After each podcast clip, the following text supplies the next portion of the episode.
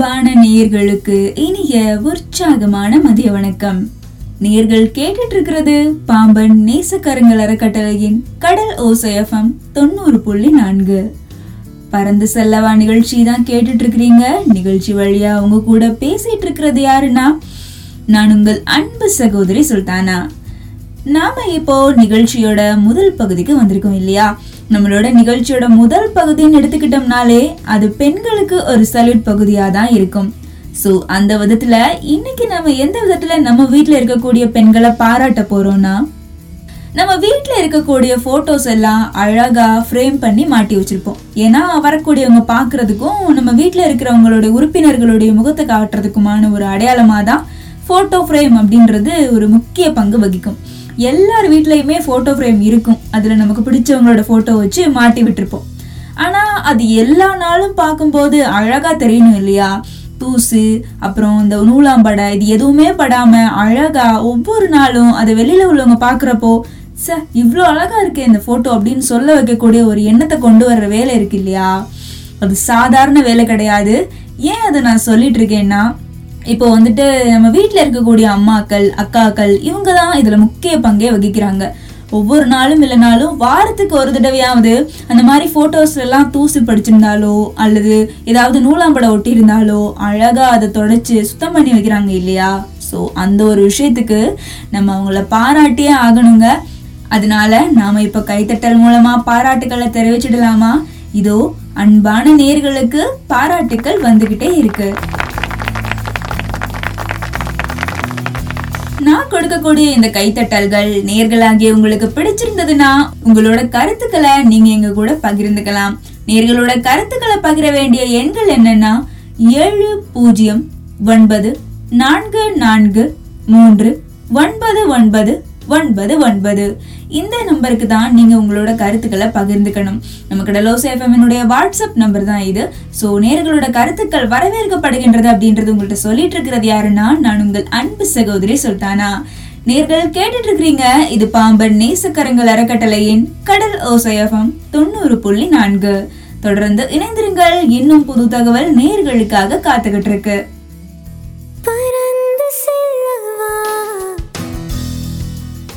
அன்பான நேர்களுக்கு இனிய உற்சாகமான மதிய வணக்கம். நேர்கள் கேட்டுட்டு இருக்கிறது பாம்பன் நேசக்கரங்கள் அறக்கட்டளையின் கடல் ஓசையம் தொண்ணூறு புள்ளி நான்கு. பறந்து செல்லவா நிகழ்ச்சி தான் கேட்டுட்டு இருக்கிறீங்க நிகழ்ச்சி வழியா அவங்க கூட பேசிட்டு இருக்கிறது யாருன்னா? நான் உங்கள் அன்பு சகோதரி சுல்தானா.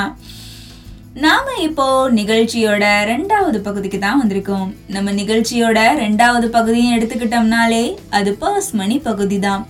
ஸோ அந்த விதத்தில் இன்னைக்கு நம்மளுடைய சிக்கனமான தகவலாக நம்ம என்ன தெரிஞ்சுக்க போகிறோம்னா அதாவது இன்னைக்கு நம்ம தெரிஞ்சுக்கக்கூடிய விஷயம் எல்லாருக்குமே பயன்படக்கூடிய விதத்தில் இருக்க போகுதுன்றதுல எந்த சந்தேகமுமே வேணாங்க. ஸோ அந்த விதத்தில் இப்போ நான் சொல்லக்கூடிய பொருள் எல்லார் வீட்லேயுமே இருக்கும். இது வந்துட்டு எல்லா பொருட்களையுமே வச்சுக்கக்கூடிய ஒரு இடமா இருக்கு. நம்மளோட முக்கியமான பொருட்கள் என்னென்ன இருக்கும்? அந்த மாதிரி எல்லாத்தையும் அதில் எடுத்து வச்சுக்கலாம். கலர் கலராகவும் இருக்கும். இது வந்துட்டு இரும்புலையும் இருக்கும் தகரத்தில் இருக்கும் மரத்தில் இருக்கும். எல்லாத்துலேயுமே இது இருக்கும். இது இல்லாத வீடே இருக்காது. கண்டுபிடிச்சிட்டிங்களா? ஆமாம் அது பீரோ தான். பீரோ எல்லார் வீட்லேயுமே இருக்கும். ஆனால் நிறைய பேருக்கு பீரோன்னா அது துணிமணி வைக்கிறதுக்கும் முக்கியமான பொருட்களை வைக்கிறதுக்கும் அதாவது இந்த வீட்டு பத்திரம் இந்த மாதிரி நம்மளுக்கான ஒரு முக்கியமான பொருட்கள் இருக்கும் இல்லையா? அதை மட்டுமே வைக்கக்கூடிய ஒரு இடமா நம்ம பீரோவை பார்க்குறோம். ஆனால் அப்படி கிடையாது. நம்மளுடைய முக்கியமான விஷயங்கள்னு எடுத்துக்கிட்டோம்னா அது நிறையவே இருக்குது ஸோ அந்த விதத்தில் வந்துட்டு துணிமணி வைக்கிறதுக்கும் முக்கியமான பேப்பர்ஸ் வைக்கிறதுக்கு மட்டும் பீரோ யூஸ் பண்ண வேணாம்.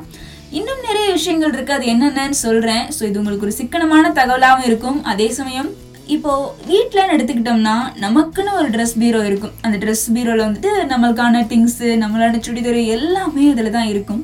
அதில் வந்துட்டு பேண்ட் தனியாக ஷாலு தனியாக டாப்பு தனியான்னு தனித்தனியாக ஒரு பெரிய ஒரு குப்பை கிடக்கு கிடக்கிற மாதிரி வீட்டில் இருந்த பீரோ ஓப்பன் பண்ணாலே நிறைய திட்டு வாங்குற சமயமெல்லாம் எல்லாருக்குமே நடந்திருக்கும். எல்லாருமே பீரோவை நல்லா ஃபாலோ பண்ண மாட்டோம். அதாவது ஒரு குப்பை கிடங்கு மாதிரி தான் அதை வச்சுருப்போம். எல்லாத்தையும் அப்படியே குத்தி அப்படியே சுருட்டி அந்த மாதிரி தான் வச்சுருப்போம். ஸோ ஏன் இதை சொல்கிறேன்னா இந்த மாதிரி நம்ம வைக்கும் பொழுது அது ரொம்ப ஒரு அன்ஈஸியான ஒரு எண்ணத்தை நமக்கு கொடுக்கும். பார்க்குறவங்களுக்கு அது நல்லா இருக்காது இல்லையா? ஸோ அப்படி இருக்கிற சமயத்தில் இப்போ நம்ம ஸ்கூல் படிச்சிருப்போம். இல்லை நம்ம வீட்லேயே ரிப்பன் எல்லாம் இருந்திருக்கும் இல்லையா? தலை கட்டுறதுக்குலாம் அது யூஸ் பண்ணுவோம்ல. அந்த மாதிரி ரிப்பன் இருந்துச்சுன்னா அதை வந்துட்டு நல்லா நாட் போட்டு வச்சுக்கோங்க. ஒரு நாலு வட்டமோ அல்லது அஞ்சு வட்டமோ நல்லா ஒரு வட்டமான ஷேப்புக்கு முடிச்சு போட்டு ஒரு கயிறு மாதிரி வச்சுக்கிட்டிங்கன்னா அந்த சைடில் இருக்கும் தெரியுமா? அந்த துறக்கிற இடத்துக்கிட்ட ஒரு பொட்டி மாதிரி இருக்கும் தெரியுமா? அது பக்கத்தில் ஒரு கம்பி வேற போகும்ல? அது பக்கத்தில் இந்த மாதிரி நீங்கள் கட்டி விட்டுருங்க. மேலே ஒன்று கீழே ஒன்று இந்த மாதிரி கட்டி விட்டுட்டு உங்கள் சுடிதார் ஷால் எல்லாம் அதில் போட்டு விட்டிங்கன்னா அழகாகவும் இருக்கும். அதே சமயம் இந்த சுடிதாருக்கு இந்த ஷால் போகணும்னு நம்ம நினச்சி தேடும் பொழுது அது அழகாக நம்ம கடையில் எடுப்போம்ல துணி கடையில் ஹேங்கரில் தொங்கும்ல அந்த மாதிரி நம்ம எடுத்து டக்குன்னு போட்டு வந்துடலாம். இது மட்டுமா அப்படின்னு கேட்டால் இன்னும் இருக்குது என்னென்னா ரப்பர் பேண்ட்ஸ் ரப்பர் பேண்ட்ஸ்லாம் என்ன பண்ணணும்னு நினைப்போம்? ஒரு டப்பாவில் போட்டு உள்ளுக்குள்ளே வச்சுருவோம். அல்லது நடுவரைக்குள்ளே இருக்கக்கூடிய ஒரு ஒரு பகுதி இருக்கும் இல்லையா? அந்த சைடு போட்டு விட்டுருவோம். அவசரத்தில் தேடும்போது ஒன்றுமே கிடைக்காது. ஸோ அப்படி இருக்கிற சமயத்தில் என்ன பண்ணுறது அப்படின்னு எடுத்துக்கிட்டோம்னா இந்த சைடில் வந்துட்டு ஒன்று இருக்கும்ல. தபால் பெட்டி மாதிரி ஒன்று இருக்கும். அந்த சைடில் எப்படின்னா பீரோவுடைய ரைட் சைடு பார்த்தோம்னா ஒரு தபால் பெட்டி மாதிரி ஒன்று இருக்கும். அதில் வந்துட்டு என்ன பண்ணுன்னா நான் சொல்கிறேன் இல்லையா ரப்பர் பேண்ட்ஸு ரப்பர் பேண்ட்ஸ் மட்டும் கிடையாது ஹேர் பின்ஸு சேஃப்டி பின்ஸு இந்த மாதிரி எதாவது உங்களுக்கு குட்டி குட்டி பொருட்களாக இருக்கோ அதெல்லாம் அந்த சைடில் போட்டு வச்சுக்கிட்டிங்கன்னா எடுக்கிறதுக்கு வசதியாக இருக்கும். அப்புறம் வந்துட்டு பார்த்தோன்னா இந்த முக்கியமான பொருட்கள் எடுத்துக்கிட்டோம்னா அந்த வீட்டு பத்திரம் அதெல்லாம் நம்ம ட்ராயர் கீழே வச்சுருப்போம். அதாவது கீழே அடித்தட்டு மாதிரி ஒன்று இருக்கும். தூக்கினா அதில் இருக்கும்ல. அதில் வச்சுருப்போம். அதே இன்னொன்று இருக்கும். நம்மளுடைய தேவைகள் அந்த ஒரு மாதத்துக்கான தேவைகள் இப்போ வீட்டு ஜாமான் வாங்குறது அல்லது ஏதாவது பில்லு வச்சிருக்கிறது இந்த மாதிரி நகை கடைக்கு போன பில்லு துணி கடைக்கு போகிற பில்லு இதெல்லாம் சேமித்து வைக்கிற பழக்கம் நிறைய பேருக்கு இருக்கும். ஸோ அதெல்லாம் என்ன பண்ணுறதுன்னா குட்டி குட்டி மேக்னெட்ஸ் எல்லாம் கடையில் விற்கிது அதை வாங்கிட்டு வந்துட்டு அந்த மாதிரி பீரோவோட சைடில் அழகாக ஒட்டி விட்டிங்கன்னா அது பாட்டுக்கு இருக்கும். நம்ம பார்க்கும் பொழுது இந்த தான் இருக்குது நம்ம பில்லு அப்படின்னு சொல்லி நம்மளும் கொஞ்சம் பார்த்து தெரிஞ்சு வச்சுக்கலாம். இதனால தேடக்கூடிய விஷயம் மிச்சப்படுத்தப்படுது. ஸோ இது உங்களுக்கு பயனுள்ளதாக இருக்கும்னு நான் நினைக்கிறேன். ஏன்னா மல்டி பர்பஸ் அதாவது பல நோக்கு தேவைகளுக்காக நம்ம ஒரு பீரோவை யூஸ் பண்ணலாம் அப்படின்ற விஷயத்தை இப்போ நாங்கள் கூட பகிர்ந்துக்கிட்டது எனக்குமே ரொம்ப சந்தோஷமாக இருக்குது அதனால நேர்களுக்கு இது பிடிச்சிருக்கும் அப்படின்னு நினைக்கிறேன். நேர்கள் கேட்டுட்டு இருக்கிறீங்க இது பாம்பன் நேசக்கரங்கள் அறக்கட்டளையின் கடல் ஓசையஃபம் தொண்ணூறு புள்ளி நான்கு. பறந்து செல்லவா நிகழ்ச்சி வழியா உங்க கூட பேசிட்டு இருக்கிறது யாருன்னா நான் உங்கள் அன்பு சகோதரி சுல்தானா. தொடர்ந்து இணைந்திருங்கள்.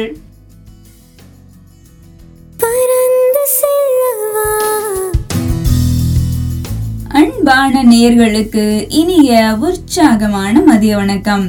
நேர்கள் கேட்டுட்டு இருக்கிறது பாம்பன் நேசக்கரங்கள் அறக்கட்டளையின் கடல் ஓசையஃபம் தொண்ணூறு புள்ளி நான்கு. பறந்து செல்லவா நிகழ்ச்சி தான் கேட்டுட்டு இருக்கிறீங்க நிகழ்ச்சி வழியா உங்க கூட பேசிட்டு இருக்கிறது யாருன்னா நான் உங்கள் அன்பு சகோதரி சுல்தானா. நாம இப்போ நிகழ்ச்சியோட மூணாவது பகுதிக்கு வந்திருக்கோம். நம்ம நிகழ்ச்சியோட மூணாவது பகுதின்னு எடுத்துக்கிட்டோம்னாலே அது பெண்களுக்கான தனித்துவம் லட்சியம் மற்றும் சுயமரியாதை சம்மந்தப்பட்டதா தான் இருக்கும். ஸோ அந்த விதத்துல இன்னைக்கு நம்ம நிகழ்ச்சியினுடைய மூணாவது பகுதியில நாம லட்சியம் பத்தி தான் பார்க்க போறோம்.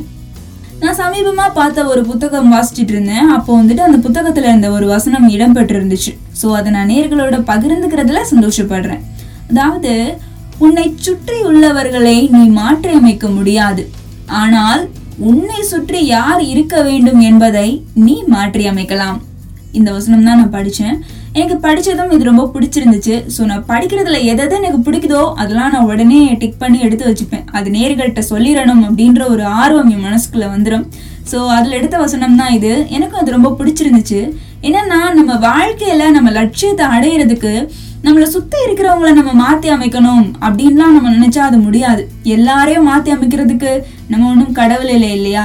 ஆனா நம்மளுக்கு நம்ம சுத்தி இருக்கிறவங்க யார் யார் இருக்கணும் அப்படின்றத முடிவு பண்றதுக்கு நாம முடிவு பண்ணலாம். அதுக்கு நமக்கு முழு உரிமை இருக்கு. ஸோ நாம எப்படி இருக்கணும் அப்படின்றத நாம எப்படி தீர்மானிக்கிறோமோ அதே மாதிரி நம்மளை சுத்தி யார் யார் இருக்கணும் அப்படின்றதையும் நாம தான் தீர்மானிக்கணும். இன்னும் புரியுற மாதிரி சொல்லணும்னா நம்மளை சுத்தி எல்லாரும் இருப்பாங்க. நல்லவங்களும் இருப்பாங்க கெட்டவங்களும் இருப்பாங்க.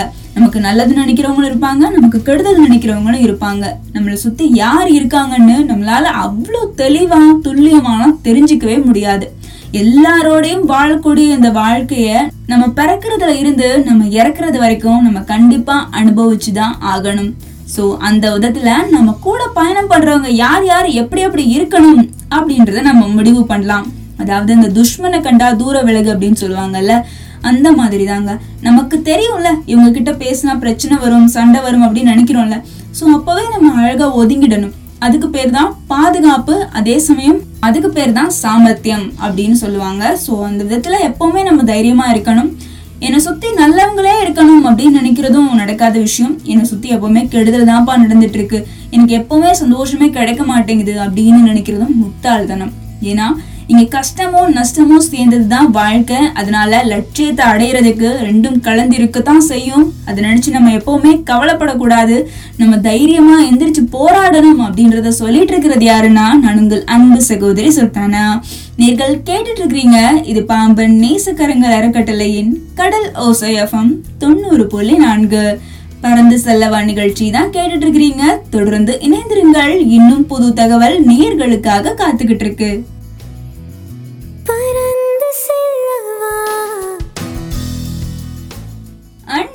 நேயர்களுக்கு இனிய உற்சாகமான மதிய வணக்கம்.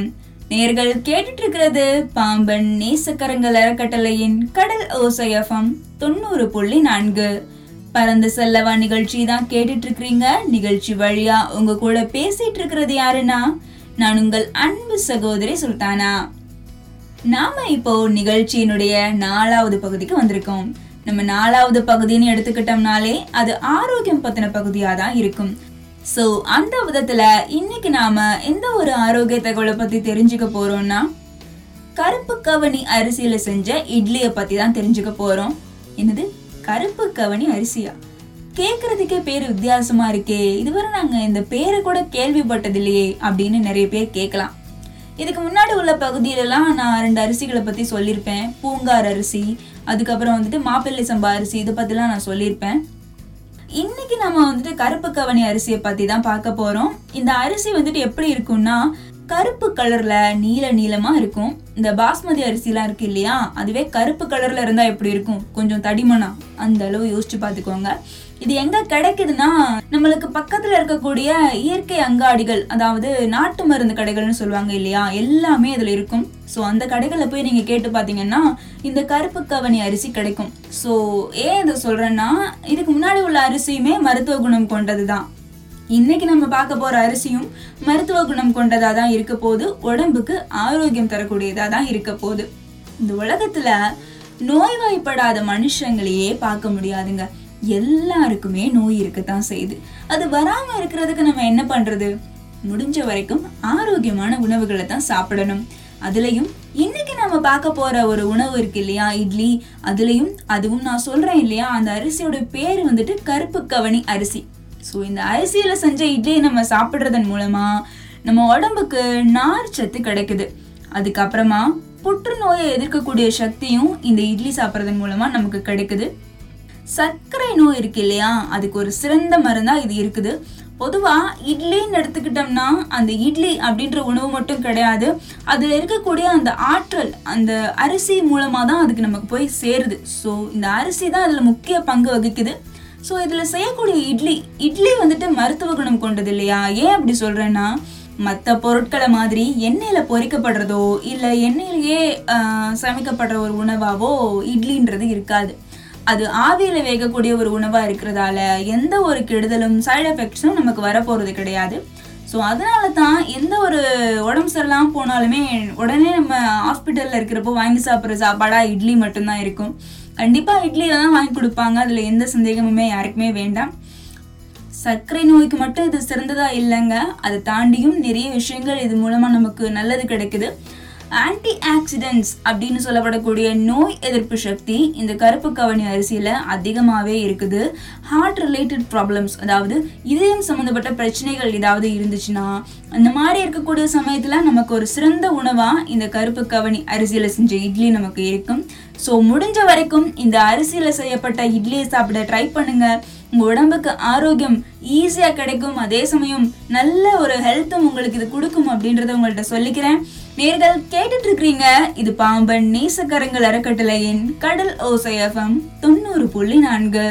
பரந்த செலவா நிகழ்ச்சி தான் கேட்டுட்டு இருக்கிறீங்க நிகழ்ச்சி வழியா உங்க கூட பேசிட்டு இருக்கிறது யாருன்னா நான் உங்கள் அன்பு சகோதரி சுல்தானா. தொடர்ந்து இணைந்திருங்கள். பறந்து அன்பான நேயர்களுக்கு இனிய உற்சாகமான மதிய வணக்கம். நேர்கள் கேட்டுட்டு இருக்கிறது பாம்பன் நேசக்கரங்கள் அறக்கட்டளையின் கடல் ஓசையஃபம் தொண்ணூறு புள்ளி நான்கு. பரந்த செல்லவா நிகழ்ச்சி வழியா உங்க கூட பேசிட்டு இருக்கிறது யாருன்னா நான் உங்கள் அன்பு சகோதரி சுல்தானா. நாம இப்போ நிகழ்ச்சியோட அஞ்சாவது பகுதிக்கு தான் வந்திருக்கோம். நம்ம நிகழ்ச்சியினுடைய அஞ்சாவது பகுதின்னு எடுத்துக்கிட்டோம்னாலே அது மாதவிடாய் கால ஆரோக்கியம் சம்பந்தப்பட்ட பகுதியா தான் இருக்கும். இந்த பகுதியின் மூலமா வளரிளம் பருவத்துல இருக்கக்கூடிய பெண்களுக்கு வரக்கூடிய பிரச்சனைகளும் அந்த பிரச்சனைகளை சரி பண்ணக்கூடிய விதங்களும் நம்மளால ரொம்ப சுலபமா தெரிஞ்சுக்க முடியும். அதே சமயம் இது இயற்கை மருத்துவ முறைகளுக்கு உட்பட்டதா தான் இருக்கும். வீட்டிலேயே செய்யக்கூடிய பாட்டி வைத்திய முறைகளை வச்சு நமக்கு வரக்கூடிய சின்ன சின்ன பிரச்சனைகளை எப்படி சரி பண்றது அப்படின்றத தான் நம்ம நிகழ்ச்சியினுடைய அஞ்சாவது பகுதியில நம்ம எப்பவுமே பார்க்க போறோம். சோ அந்த விதத்துல இன்னைக்கு நான் என்ன ஒரு பயனுள்ள தகவலை கொண்டு வந்திருக்கேன்னா அழுகைய பத்தி தான் சொல்ல போறேன். அழுகையா? அது எல்லாருக்கும் வரக்கூடிய ஒரு விஷயம் தான் இதுல என்ன ஒரு நல்லது நமக்கு இருக்க போகுது? அதே சமயம் இதுல என்ன நமக்கு பிரச்சனையுமே வரப்போகுது அப்படின்னு நீங்க கேட்கலாம். உண்மைதாங்க ஏதாவது ஒரு கஷ்டம் ஏதாவது ஒரு பிரச்சனை அப்படின்னா நம்மளுக்கு உடனே கண்ணு வெறுத்துரும் ஏன்னா கண்ணு வெறுக்காம யாருமே இருக்க முடியாது. அழுகாத மனுஷனையே இந்த உலகத்துல பார்க்க முடியாது. கண்டிப்பா அழுகணுங்க. பெண்கள் தான் அழுகணும். ஆண்கள் அழுகவே கூடாது அப்படின்னு அந்த சமுதாயத்துல ஒரு சிலர் நினைச்சிட்டு இருக்காங்க. ஆனா அப்பெல்லாம் நினைக்கவே கூடாது. அது ரொம்ப தப்பான ஒரு விஷயம். எல்லாருக்குமே உணர்வுகள்ன்றது இருக்கு. இங்க நிறைய பேரு அதுவும் ஆண்களா இருந்துகிட்டு அழுதா அது அவமானம் அப்படின்னு கூட நினைக்கிறாங்க. அப்படிலாம் நினைக்க கூடாது மனசு விட்டு அழுகணும். அப்படி நம்ம பண்றதன் மூலமா நம்ம மனசு சுத்தமாகும். அதே சமயம் மனசுல இருக்கக்கூடிய பாரங்கள் குறையும். ரெண்டாவதா எடுத்துக்கிட்டோம்னா நம்ம கண்கள்ல இருக்கக்கூடிய கழிவுகள் அதுலயும் முக்கியமா பெண்களுக்கு தான் அதிகமா கண்கள்ல தூசு சேரும். காரணம் என்னன்னா ஆண்களை விட பெண்கள் தான் அதிகமாக கண் சிமிட்டுவாங்களாம். இது அறிவியல் பூர்வமான உண்மை. ஸோ அந்த விதத்தில் பார்த்தோம்னா கண்ணுக்குள்ளே போயிட்டு ரொம்ப அழுக்குகள் எல்லாம் சேர்ந்துரும். ஸோ அப்படி சேர்றதன் மூலமாக நம்ம அழுகிறோம் இல்லையா? அப்படி அழுகிறதன் மூலமாக அது அப்படியே தண்ணி வழியாக சைடில் வெளியில் வந்துருமா.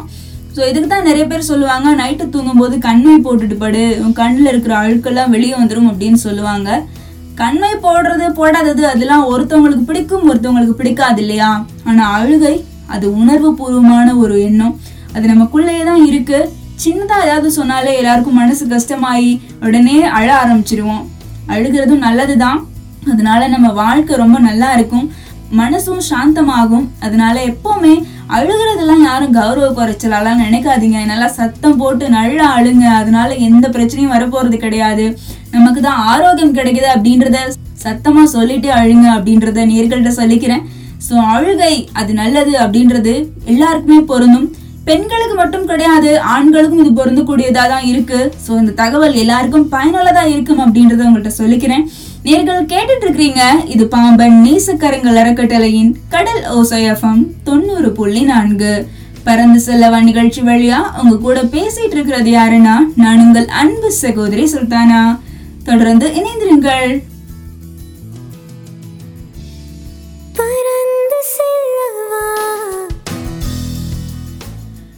அன்பான நேயர்களுக்கு இனிய உற்சாகமான மதிய வணக்கம். நேர்கள் கேட்டுட்டு இருக்கிறது பாம்பன் நேசக்கரங்கள் அறக்கட்டளையின் கடல் ஓசையஃபம் தொண்ணூறு புள்ளி நான்கு. பறந்து செல்லவா நிகழ்ச்சி தான் கேட்டுட்டு இருக்கிறீங்க நிகழ்ச்சி வழியா உங்க கூட பேசிட்டு இருக்கிறது யாருன்னா நான் உங்கள் அன்பு சகோதரி சுல்தானா. நாம இப்போ நிகழ்ச்சியோட ஆறாவது பகுதிக்கு தான் வந்திருக்கோம்.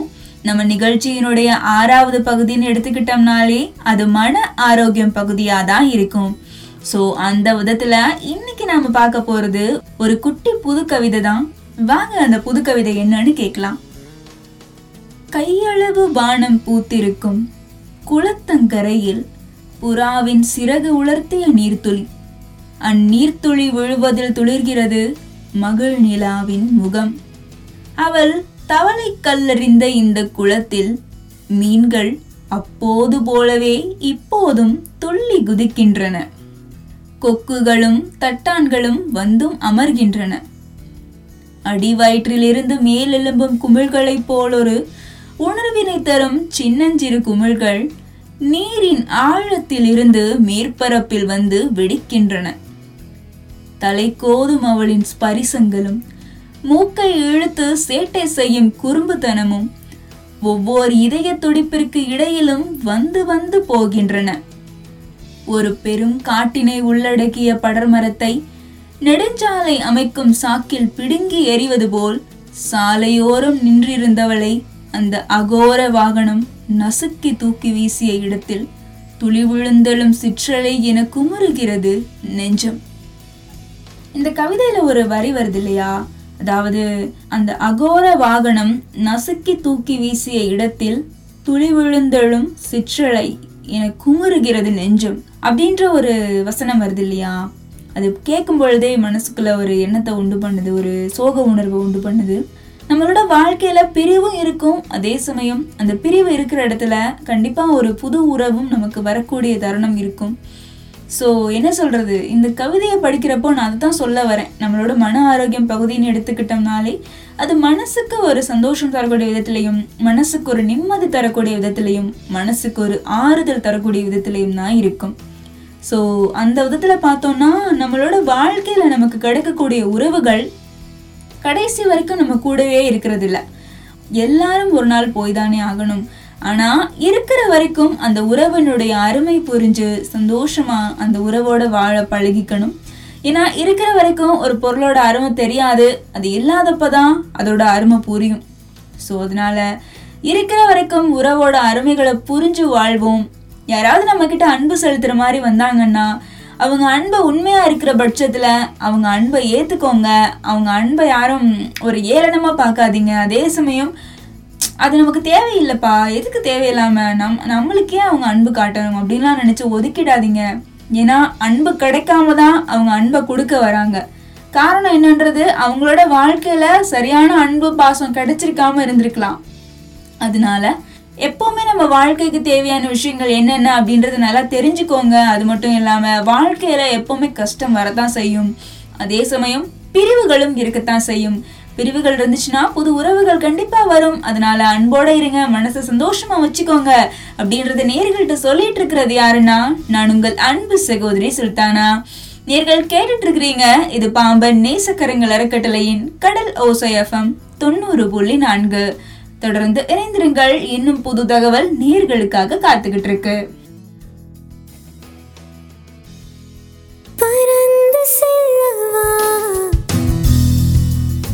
அன்பான நேர்களுக்கு இனிய உற்சாகமான மதிய வணக்கம். நேர்கள் கேட்டுட்டு இருக்கிறது பாம்பன் நேசக்கரங்கள் அறக்கட்டளையின் கடல் ஓசையம் தொண்ணூறு புள்ளி நான்கு. பறந்து செல்லவா நிகழ்ச்சி தான் கேட்டுட்டு இருக்கிறீங்க நிகழ்ச்சி வழியா உங்க கூட பேசிட்டு இருக்கிறது யாருன்னா நான் உங்கள் அன்பு சகோதரி சுல்தானா. நாம இப்போ நிகழ்ச்சியோட ஏழாவது பகுதிக்கு தான் வந்திருக்கோம். நம்ம நிகழ்ச்சியினுடைய ஏழாவது பகுதின்னு எடுத்துக்கிட்டோம்னாலே அது பெண்களுக்கான வெற்றி கதைகள் பகுதியாக தான் இருக்கும்.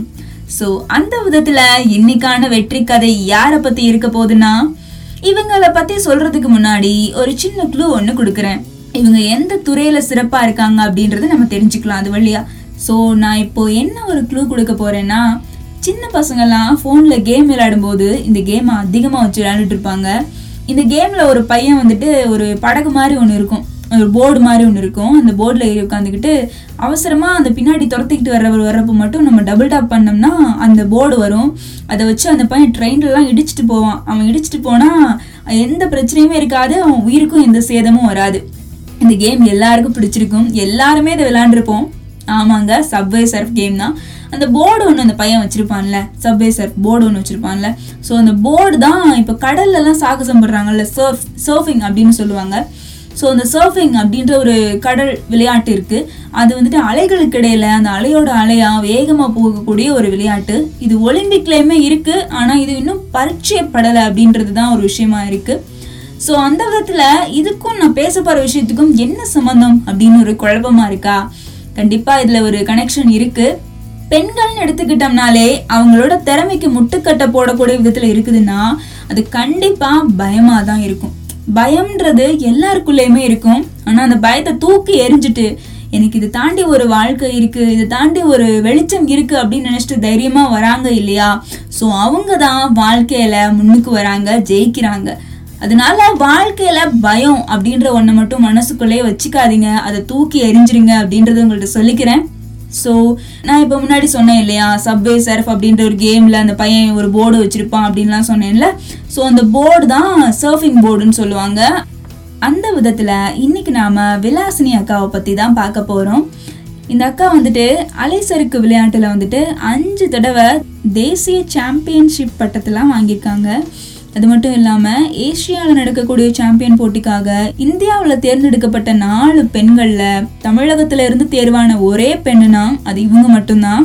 இவங்களோட ஆசை லட்சியம் என்னெல்லாம் இதெல்லாம் என்னவா இருக்குதுன்னா அதாவது சர்ஃபிங்கில் வந்துட்டு இவங்க ஒரு நல்ல அச்சீவ்மெண்ட் பண்ணியிருக்காங்க அதுக்கு காரணம் இவங்களோட கோச் மட்டும்தான். அவங்க வந்துட்டு நல்ல ஒரு உறுதுணையாக இருந்திருக்காங்க.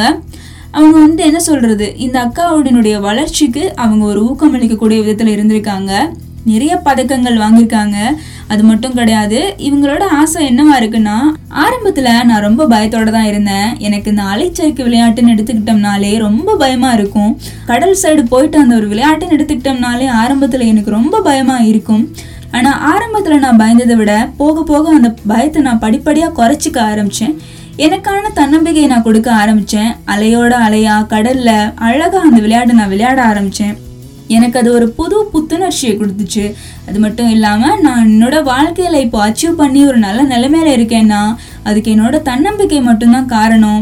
என்ன மாதிரி நிறைய பெண்கள் இந்த மாதிரி அலைசருக்கு விளையாட்டுலாம் விளையாண்டு சாதிக்கிறதுக்கு முன்னாடி வரணும். அதுக்கு வந்துட்டு ஒவ்வொரு பெண்களும் தன்னம்பிக்கையோட தைரியமாக இருக்கணும் அப்படின்றத அவங்க சொல்லியிருக்காங்க. ஏன்னா இன்னும் நிறைய பேர் வரணும். ஏன்னா வரக்கூடியவங்கள ஒரு சிலர் என்ன சொல்கிறாங்கன்னா ரொம்ப வெயில் அடிக்குது. தோல்லாம் கருத்து போகுது. அதனால எங்களுக்கு இது செட் ஆகலை. நாங்கள் இதெல்லாம் பண்ணலை அப்படின்னு சொல்லிட்டு போயிடுறாங்களாம்.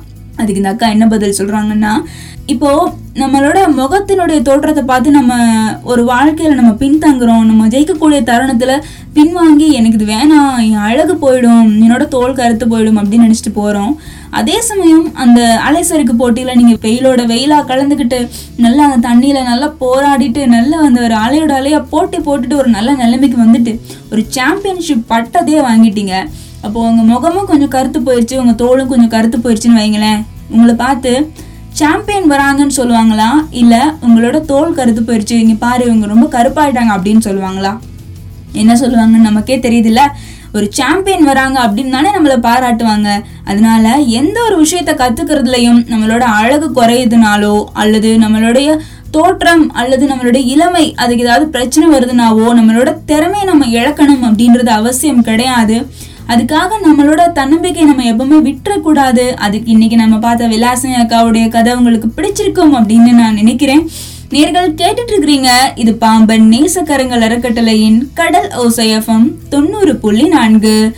பறந்து செல்லவா நிகழ்ச்சி வழியா நேர்களோட பேசிட்டு இருக்கிறது யாருன்னா நான் உங்கள் அன்பு சகோதரி சுல்தானா. தொடர்ந்து இணைந்திருங்கள்.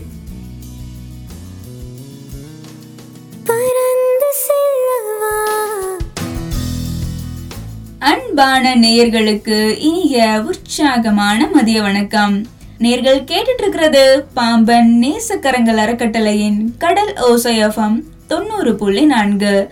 பறந்து செல்லவா நிகழ்ச்சி வழியா உங்க கூட பேசிட்டு இருக்கிறது யாருன்னா நான் உங்கள் அன்பு சகோதரி சுல்தானா. நாம இப்போ நிகழ்ச்சியோட இறுதி பகுதிக்கு வந்திருக்கோம்.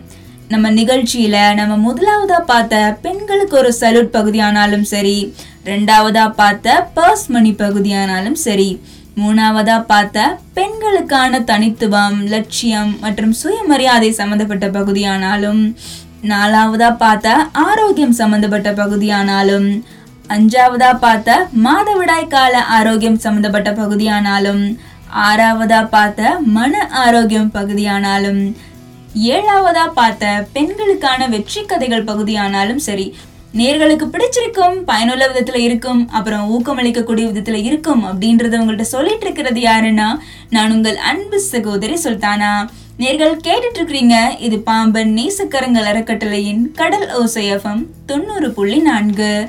நிகழ்ச்சி பத்தின உங்களோட கருத்துக்களையும் நீங்க எங்க கூட பகிர்ந்துக்கலாம். நேர்களோட கருத்துக்களை பகிர வேண்டிய எண்கள் என்னன்னா நம்ம கடலோசை எஃப்எம்னுடைய வாட்ஸ்அப் எண்ணா அந்த எண் என்னன்னு சொல்றேன் நோட் பண்ணி வச்சுக்கோங்க. ஏழு பூஜ்ஜியம் ஒன்பது நான்கு நான்கு மூன்று ஒன்பது ஒன்பது ஒன்பது ஒன்பது. இந்த எண் தான். இந்த எண் மூலமா நேர்களோட கருத்துக்களை எங்க கூட பகிர்ந்துக்கலாம். நேர்களோட கருத்துக்களும் வரவேற்கப்படுகின்றன. தொடர்ந்து இணைந்திருங்கள். திரும்பவும் நாளைக்கு நாம சந்திக்கலாம்.